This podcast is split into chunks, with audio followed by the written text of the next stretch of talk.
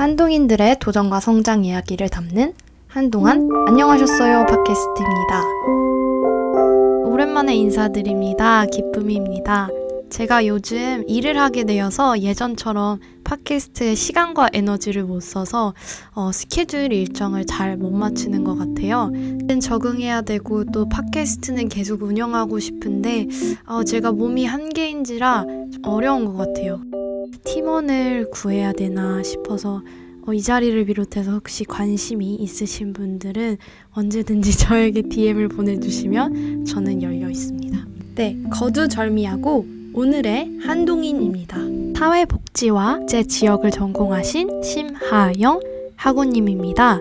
굉장히 특별한 문화를 창조하시는 이제 컬처 메이커이신데요. 신혼여행으로 북한 접경 지역을 다녀오시게 된 이야기, 또 북한 접경 지역에 신혼여행을 다녀와서 영감을 받아 하게 된 가정 브랜딩과 인스타툰, 또 예수원으로 신혼여행을 추천해 주시기도 했는데 그 이유, 또 현재 예술을 통해 사랑을 실천하는 국제 개발을 위한 예술 활동, 히 아트 단체의 팀원으로 함께하고 계신 심하영 학우님의 슬기로운 주부 생활 지금 시작합니다.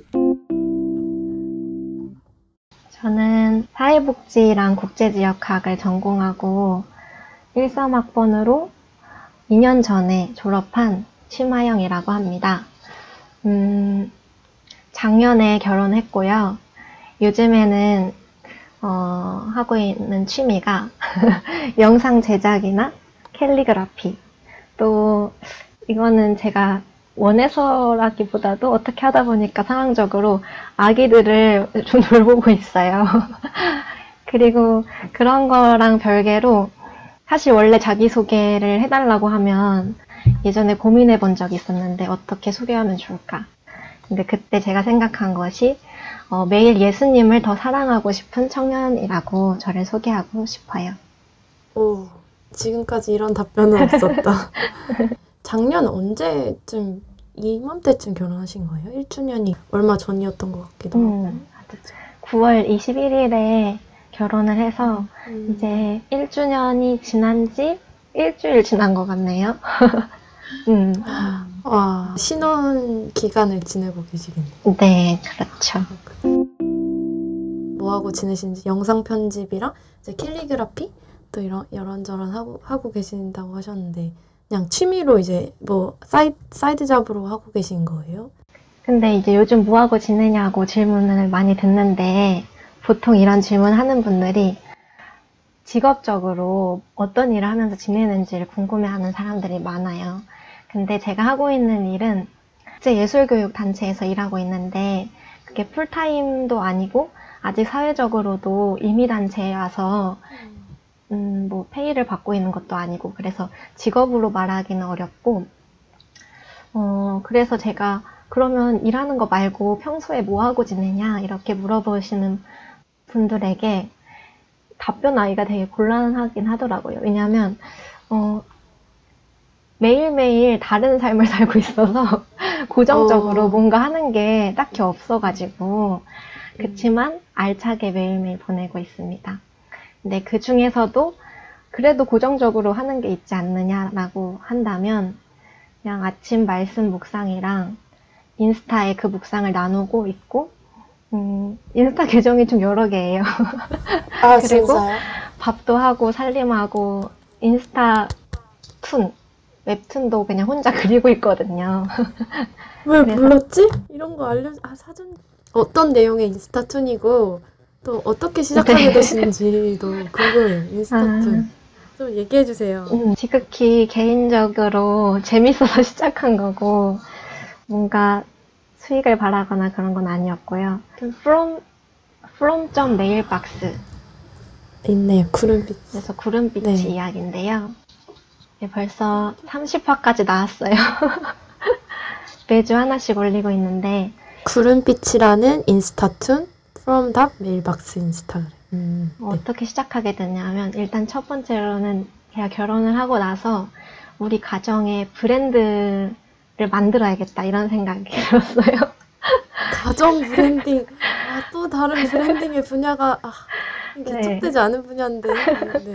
그래서 뭔가 사람들한테 선물하거나 편지 쓰거나 이런 일들이 있을 때 가정을 뭔가 브랜딩해서 그런 캐릭터가 있고 어떤 컬러가 있고 비전이라 비전 같은 게 있으면 좀 더 좋겠다. 그걸 엽서로 만들거나 어떤 상품화 시켜서 주는 것도 좋겠다.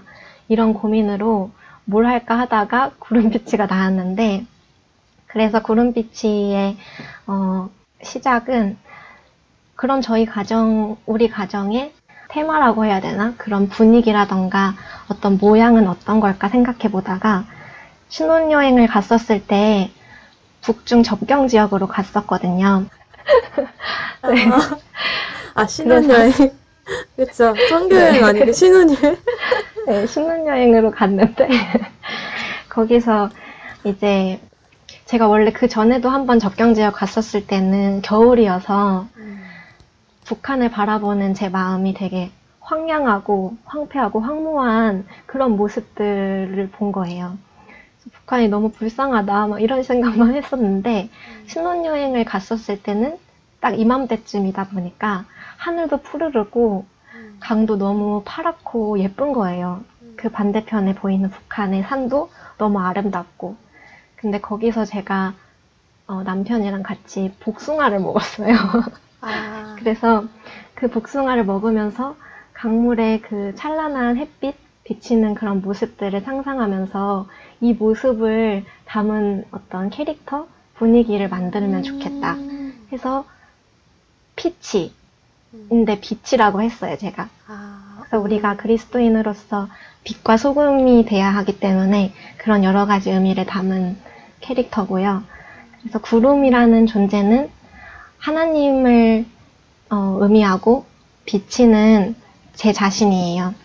그래서 하나님을 믿지 않는 사람들이 하나님을 어떤 존재인지를 잘 모르잖아요. 그래서 그 툰을 보시면 예수님에 대한 말은 없는데 이걸 보다 보면 아 예수님과 하나님과 나의 관계 음, 어떻게 쌓아가고 어떻게 지내는 걸까에 대한 그런 고민을 담게 된 그런 인스타 툰입니다. 그때 그 아름다웠던 북한의 모습을 보면서 음, 어, 앞으로 하나님이 회복시키시는 북한의 모습도 함께 그려졌었던 것 같아요. 그래서 음, 제가 들어봤던 신혼여행 중에서 테마가 제일 확실한 신혼여행 뭔가. 근데 신혼여행에서 북중 접경 지역 가기 전에 예수원을 갔거든요. 예수- 근데 아. 거기도 진짜 추천해요, 저는. 아, 신혼여행으로요? 네. 네, 듣고 계신 분들 신혼여행으로 어, 예수원과 중국 접경 지역을 추천해주시는 하영님과 인터뷰하고 있습니다. 어, 어, 왜 추천하시는지 여쭤봐도 될까요? 이유가 분명히 있으실 거 아니에요, 그쵸? 네, 일단 예수원, 그러니까 신혼여행을 가면 보통 사람들이 뭔가 쉬러 가기도 하고, 음, 음, 낭만. 네, 그런 거를 하려고 가는데, 저희 부부에게 있어서 신혼여행은 어떤 의미일까 생각했을 때, 음, 물론 저도 처음에는 몰디브로 가려고 했었지만, 음, 기도하는 와정 가운데 하나님이 마음을 바꿔주셨어요. 어, 그래서 여러분 기도가 이렇게 무서운 겁니다. 그래서 예수원에 가서 아, 우리가 앞으로 평생을 같이 살아가야 될 텐데 이곳에서 어가 아니면 이 시간 신혼여행이란 이 시간이 아니면 우리 가정을 향한 하나님의 그 첫걸음 그 마음을 알기가 되게 어렵겠다. 그런 생각이 들었던 것 같아요. 그래서 좀 더 시간을 넉넉하게 두고 예수원도 갔다 오고 북중 접경 지역도 다녀오고 함께 품고 있는 나라가 북한이었기 때문에 더 그렇게 할 수 있었던 것 같아요. 같이 함께 이제 하게 된 국제예술 문화단체라는 곳은 어, 어떤 곳이고 또 언니 어떤 걸 하고 있는지 궁금해요. 음, 그러니까 국제 예술 교육 아, 단체인데 예술교육단체. 음, 히아트라는 이름을 가지고 있고 2016년부터 학부 시절 때부터 함께 하고 있는 단체예요. 그래서 탈북 청년들, 청소년들과 함께 문화예술을 통해서 어, 개발도상국 아이들에게 그런 예술 교육을 하고 사랑을 나누고 그, 예, 그 교육을 받은 또 그 개발도상국 아이들도 남북한의 그런 상황들, 분단된 상황을 이해하고 어, 우리들을 위해서 또 통일을 기원하며 예술 활동을 하고 서로 서로 사랑을 주고받을 수 있는 그런 음, 비전들을 가지고 있는 단체입니다. 이것을 통해서 서로 서로의 마음을 공유하고 공감하는 그런 장으로서의 역할을 하는 도구. 그걸 우리가 예술이라고 생각하고 있고, 그걸 교육을 통해서 아이들에게 자신의 어, 모습들도 알아갈 뿐만 아니라 상대방의 모습도 알아가고, 어, 우리의 모습을 알아가고, 우리나라만 어떤 그 아이가 가- 지금 속해 있는 국가 안에서만의 모습도 아니고, 어, 전 세계적으로 이런 나라에 이런 아이들도 있구나 하는 걸 서로 서로가 알고 소통할 수 있는 그런 공감의 장 그런 것들을 만들려고 하고 있어요. 26이라는 나이가 사실 막 일찍 결혼하시는 분들도 많지만 특히 한국 사회에서는 결혼이라고 하는 것 자체에 대한 부정적인 시각도 많잖아요. 언니가 26살에 결혼을 결, 해, 해야겠다, 가정을 꾸려야겠다, 어떤 결심하게 된 뭐 계기나 이야기가 있으시다면 이 질문은 좀 더 대답하기가 쉬웠던 게 어, 두란노 예비 결혼 예비 학교라고 그런 학교가 있어요. 거기서 이제 사전에 숙제가 있었는데 그 질문도 이거였거든요. 그래서 제가 그때 그 당시의 마음을 그대로 담아서 그때 정리했던 거를 읽어드릴게요. 네, 다섯 가지 이유가 있는데 심화영이 결심을 결심한 이유 1번 어렸을 때부터 결혼하고 싶었던 나이가 26이었는데 올해 26이 되었기 때문에 2번 가정을 창조하신 하나님의 사랑을 더 풍성히 깊이 있게 경험하고 싶어서. 3번. 홀로 있을 때 불완전함을 알기 때문에 둘이 함께하는 기쁨과 위로를 얻고 싶어서. 4번. 나에게 이끌어 주신 평생을 함께할 사람을 만났기 때문에. 5번. 그런데 그 사람과 떨어져 있는 게 힘들어서 결혼을 빨리 해야겠다고 결심했다. 어, 되게 기승전결이 확실한데요. 근데 결혼 전과 후, 어, 다, 겨- 이 가정, 결혼에 대해서 뭐 달, 다 새롭게 알게 된 뭐 사실이라든지 뭐, 뭐 느꼈던, 배웠던 것 두 가지가 있다면 어떤 게 있을까요? 그냥 제가 정리하는 걸 되게 좋아해서 이것도 되게 뭔가 거창할 수 있는데 네, 첫 번째로는 사랑 안에서의 자유가 뭔지를 음. 배우는 것 같아요. 그러니까 진리 안에서 자유라는 말이 많이 있잖아요. 근데 사랑 안에서 자유한다는 것의 의미를 배웠던 것 같은데 그게 뭐냐면 음, 서로를 사랑하기 때문에 지켜야 하는 예의가 있다는 거예요. 그래서 결혼을 하다 보면 아 이제 알 거 다 알고 숨김도 없고 솔직할 수 있는데 그렇지만 동시에 서로에 대한 예의와 존중 어, 그 사랑 안에서 자유롭게 사랑할 수 있는 것 같 다는 걸 요즘에 배우고 있어요. 음. 와, 근데 이거를 생각하게 된 계기가 이번 주일 목사님 설교 말씀이 요한복음 21장 이제 베드로가 예수님과 만나고 대화하는 그런 장면인데 거기서 베드로가 그물로 낚시를 하고 있었는데 어떤 예수님이 사랑하시는 제자가 어, 저기 주님이시다라고 말을 하니까 베드로가 그제서야 예수님이 저기 오신 걸 알게 된 거예요. 그래서 그때 예수님이 너무 좋아서 빨리 만나고 싶어서 바다에 뛰어들었는데 그때 겉옷을 두르고 뛰어들었다는 말이 적혀 있어요. 말씀에.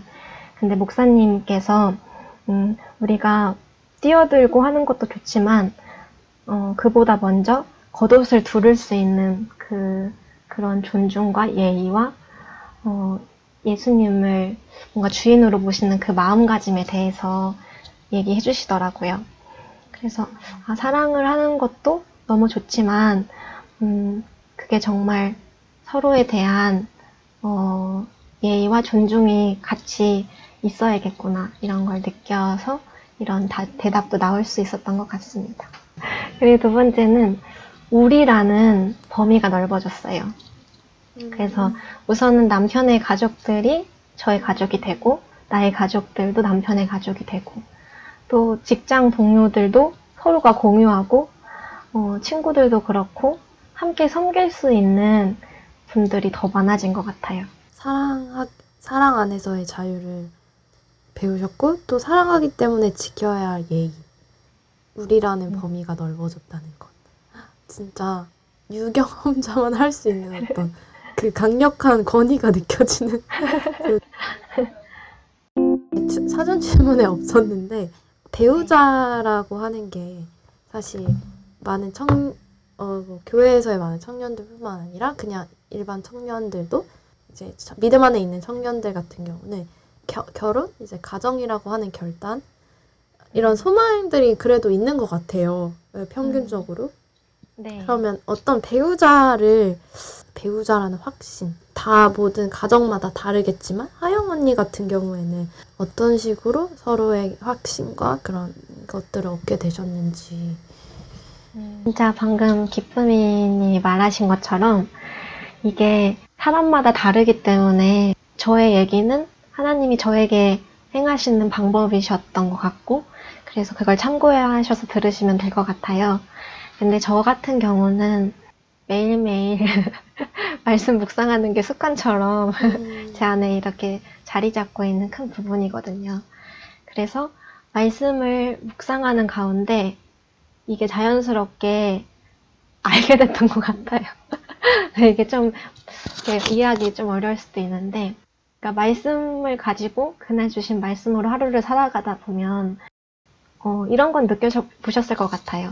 내가 오늘 묵상했던 말씀이 어떤 사람에게 너무 필요한 말씀이어서 그 말씀이 그 사람에게 위로가 된 경험이 있다던가 아니면 오늘 이 말씀 왜 주셨을까 했는데 정말 이 말씀이 꼭 필요했던 그런 엄청난 일을 겪게 되는 날도 있었을 거고 근데 저도 그런 매일매일의 삶 속에서 어, 제가 이제 하나님의 언약 약속에 대한 부분들을 가지고 묵상하던 또 때가 있었는데 그때 그 말씀과 너무 일맥상통하게 저에게 다가왔던 저희 남편이 있었어요.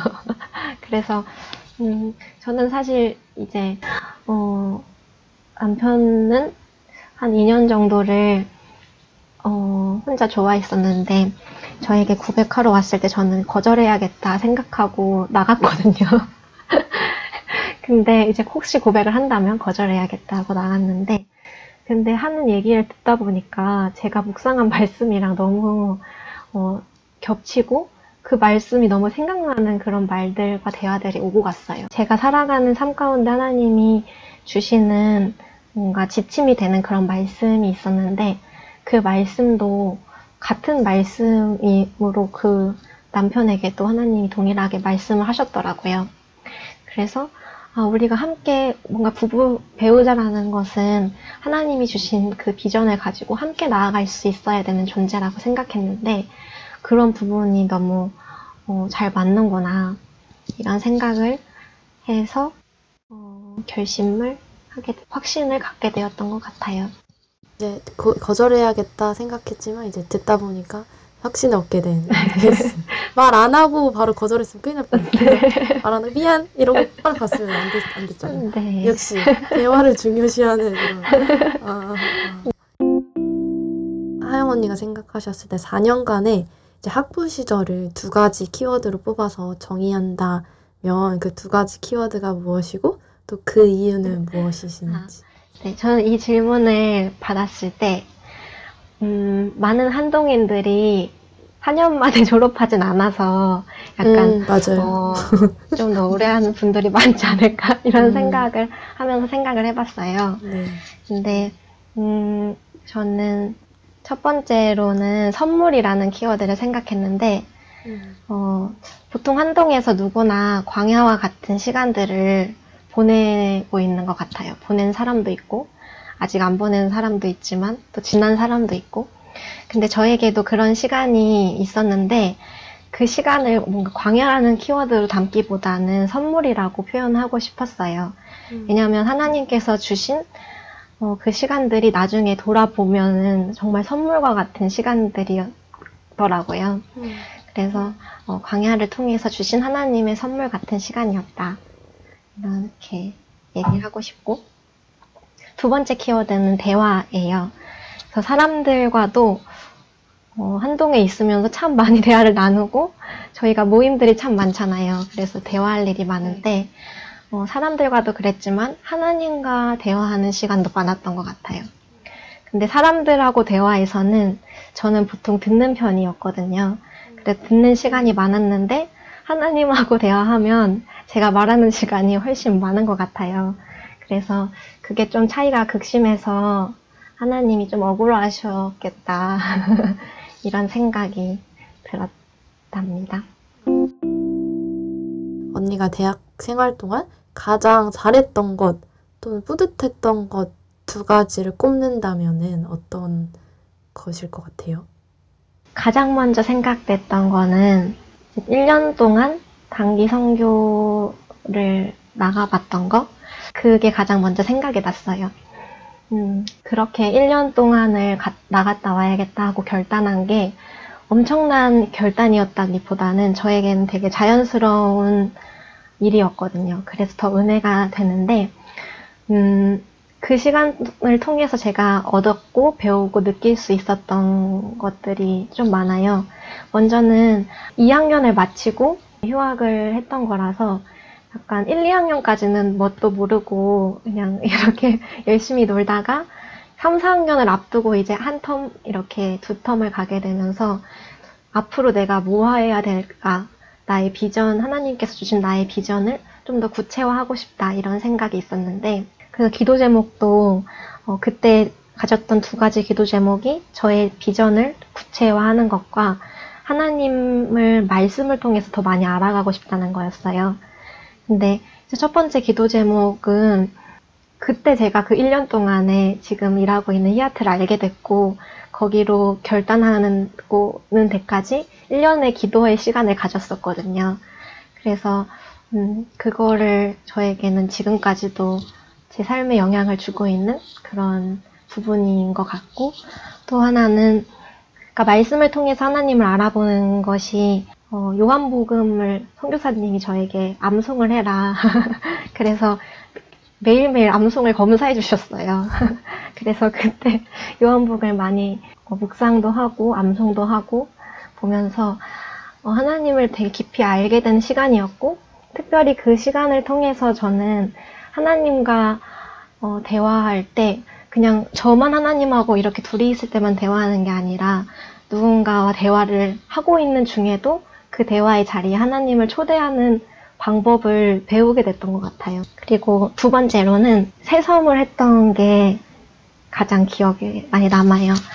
근데 새, 근데 새내기 섬김일을 해보신 분들은 다 비슷한 공감과 그런 특별한 추억을 갖고 계실 텐데 새내기 섬김일을 하면서 새내기에 대한 한 명 한 명 그 마음을 좀 키워갔었는데 잘해주고 싶다 보니까 단지 제가 새내기만 잘해줘서 될 일이 아니겠더라고요. 그래서 팀이 보였어요. 그러니까 함께 이제 한 교수님 아래에서 한 3, 40명 되는 학생들, 1학년부터 4학년까지 선후배들이 함께 하는 그 팀이 잘 세워져야지 새내기들이 잘 적응을 하고 그곳에서 있을 수 있겠더라고요.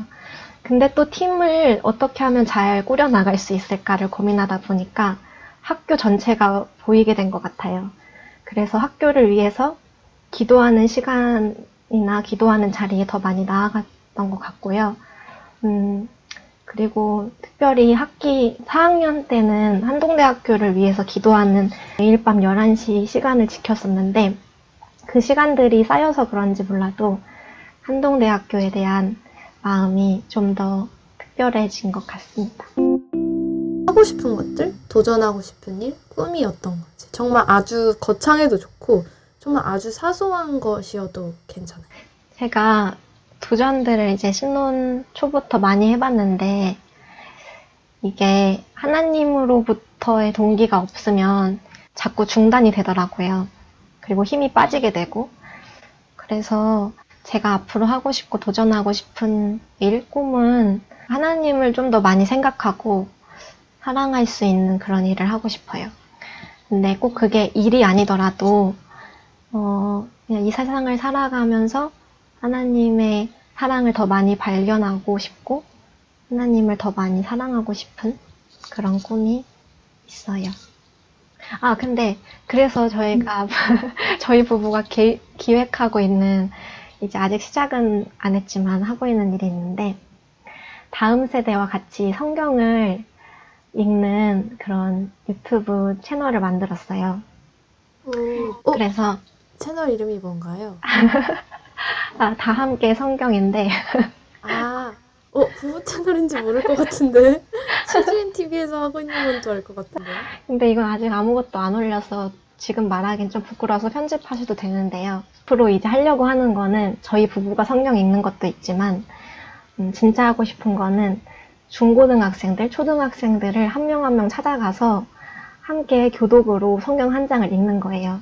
다음 세대들이 성경을 읽기가 어렵겠더라고요. 계속 유튜브도 많이 보고 영상이나 어떤 시각적인 거에 노출이 많이 되다 보니까 아날로그식의 성경을 아이들이 읽는 게 진짜 어렵겠다 이런 생각을 해서 음, 고민하게 돼서 나온 그런 부부 음, 프로젝트. 네 다 함께 성경. 언니에게 개인적으로 세상을 바꾼다는 것은 어떻게 다가오고 어떤 의미예요?